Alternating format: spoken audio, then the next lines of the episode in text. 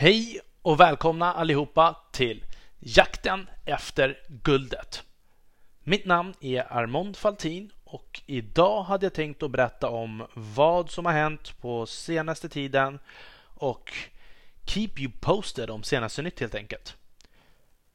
Först vill jag tacka för den fina responsen som jag fick förra veckan eh, när jag intervjuade Mikael Stare Stort tack! Jag fick en eh, hel del nya lyssnare och det var verkligen en utmaning i hur jag skulle ta fram frågor till en person som var så himla mediavan. Och med tanke på att han är fotbollscoach så kan det ju vara en hel del frågor som han inte kan svara på med tanke på framtida uppdrag och så vidare.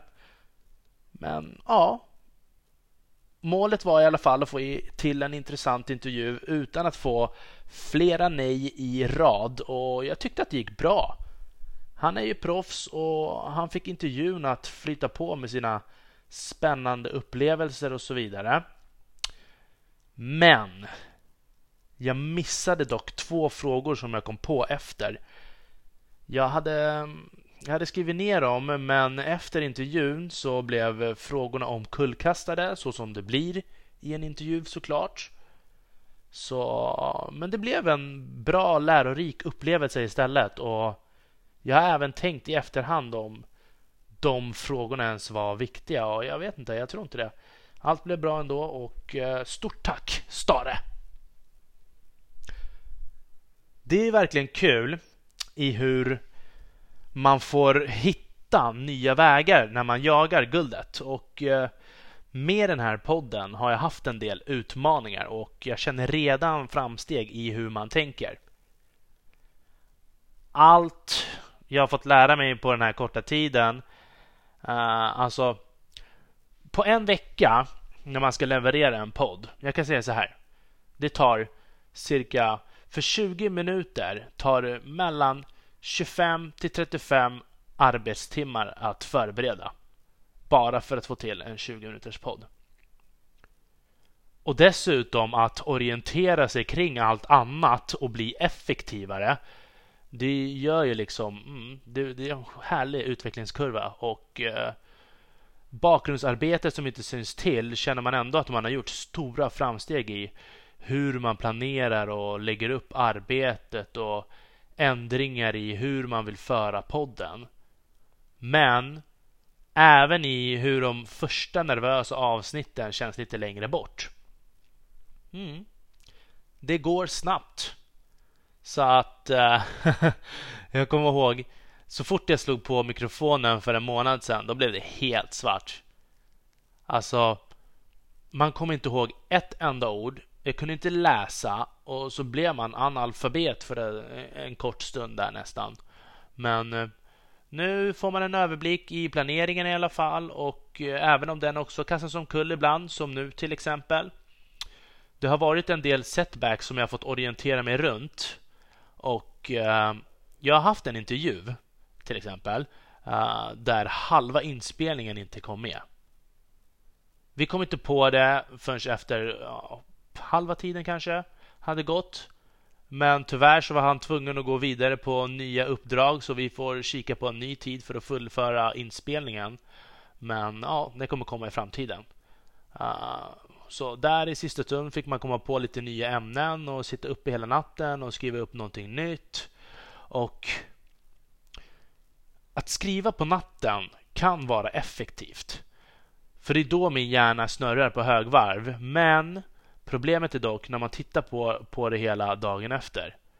Då ser man ju vilket högvarv jag har gått på och eh, man får korta av och justera korrigeringar och så vidare. I början hade jag tre färdiga intervjuer som man fick stoppa i sista minut. Och det skulle ha varit mitt försprång för allt annat i podden. Eh, även där fick man vara kreativ. Jag fick komma på nytt helt enkelt. Och det blev ändå bra när man fick ha lite mellanrum och tidig problemlösning. För allting sker ändå av en anledning. Och jag, som jag sa i början, jag vill ha en blandad podd där jag kör både gnabb ibland, intervjuer, pratar aktuella ämnen och så vidare. Och det blev perfekt i slutändan ändå. Jag träffade några vänner igår som just gav mig bra kritik kring det, kring det här. De tyckte att jag hade fått till en bra blandning och att det är skönt att det inte bara är intervjuer direkt efter varandra. Och där visar sig bara också att allting händer av en anledning. Vare sig det ska vara en problemlösningsutmaning eller om det blir en omkullkastning i ordningen. Jag fick ett bättre flöde och det blev en lärorik upplevelse. Men man kan också förstå vad som sker bakom andra poddar när, när det sker sådana här förändringar. I deras innehåll också, till exempel. Uh, om vad som kan ha skett och jag menar bara för att det blir gnabb istället gör det inte till ett mindre ansträngt arbete. Tänk er som en vanlig Svensson-vecka som är 40 timmars arbete och förberedelse för en podd tar mellan 20 till 25 till 35 timmars förberedelse och dessutom kastas omkull på grund av omständigheterna då betyder det inte att det liksom inte har funnits tidigare förberedelser eller att man inte har haft en bra bas att börja med. Jag hade ju tre stycken inspelningar som bas som jag trodde skulle räcka som backup. Nu vet jag att jag hade behövt mer, men så tänker jag också så här. Hade jag gjort inspelningar och intervjuer, mera inspelningar och intervjuer med andra, när hade jag kommit igång då? Hade jag haft den erfarenheten jag har nu vid samma tidpunkt? Nej, jag tror inte det. Och tiden hade ju bara förskjutits och jag hade stött på de här problemen i alla fall. Så. Som alltid, som jag brukar alltid säga, så är det alltid bättre att bara slänga sig in och lära sig på vägen. Beviset på det här är ju ändå att det går snabbare och är mer givande. Så att eh, det går ju inte att missa. Ah, men det är också viktigt att man lär sig och förbättrar sig i sitt arbete. Annars är det ju ingen mening. Och den här gången när man gör resan så ska ju grunden och basen vara bra mycket stabilare och förberedd än vad den varit tidigare. Och att förbereda sig tills allt är perfekt lär man sig ingenting av man fastnar ju i det nya och det kommer nya utmaningar och det blir bara fler. Så ja, det har varit en härlig lärorik resa helt enkelt. Och jag vill berätta lite nu också om um, den vilda djungeln där ute bland alla hjälpprogram som finns för entreprenörer. Jag har varit i kontakt med tre olika bara den här månaden. Men ingen kom från Sverige. Två från USA och en från Norge. New York, LA och Oslo. Så jag har haft eh, lite videokonferenser tvärs över land och rike. Och jag får träna lite på min corporate English. Så jag tänkte berätta lite om mina upplevelser eh, från i hur de arbetar i de här olika programmen som jag har varit i kontakt med. Det är så att det finns ju hur många som helst och samtidigt så jobbar ju alla på olika sätt men ändå har de samma grund i vad det är man ska lära sig. Eh, hur hittar man rätt och vilka ska man välja? De utländska programmen scoutar upp en själva. Och De gör en egen analys innan de kontaktar en. Och När de kontaktar en så berättar de om vad de tror om produkten, om situationen, om personligheten och så vidare analyserna som de har gjort har de, gjort ifrån, har de tagit från medier och annat eh, och därefter har de, vad jag tycker, så har de fått en ganska överensstämmande bild på allt eh, vad det gäller styrkor och svagheter och så vidare. Eh, sen vill du tydliggöra det hela genom att göra ett personlighetstest för att få en klarare bild och skräddarsy ett utbildningsprogram för just personen i fråga. Uh, programmet ska vara baserat på styrkor, svagheter, ledarstil och tidigare prestationer.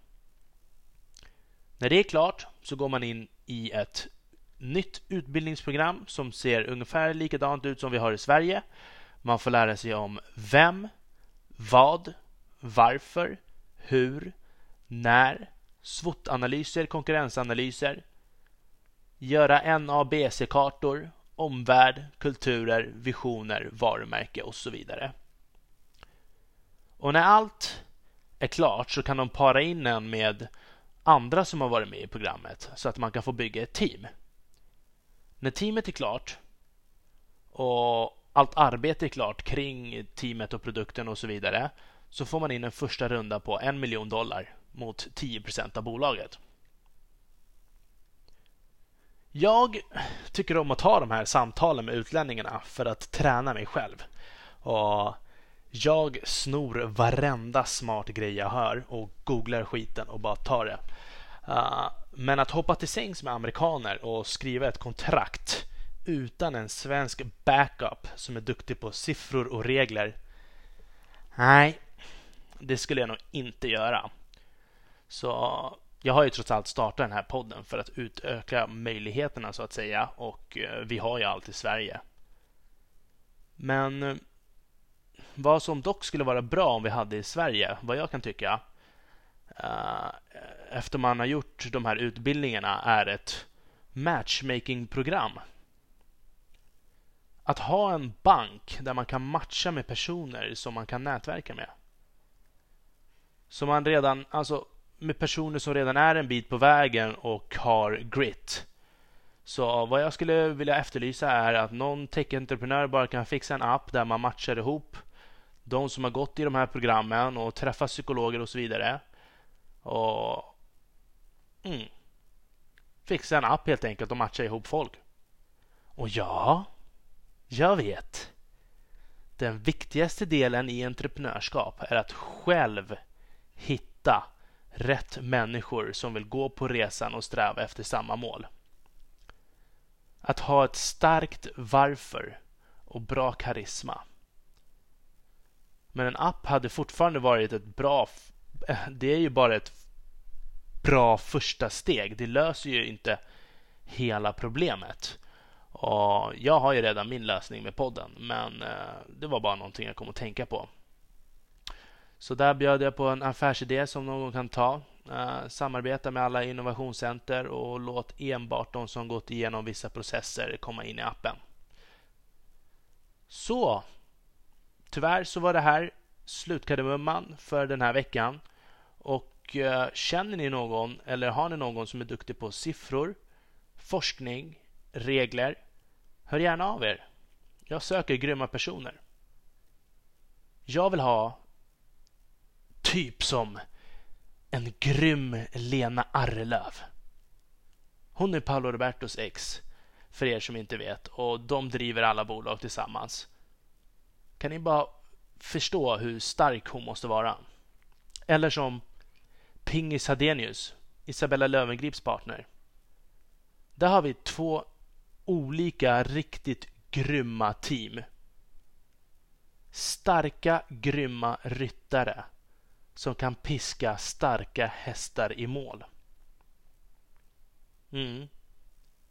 Annars är alla andra bra förstärkningsverktyg också välkommet. Så länge, tack så mycket. Vi hörs igen nästa vecka. Jakten efter guldet mina vänner. Med vänliga hälsningar Armond Faltin.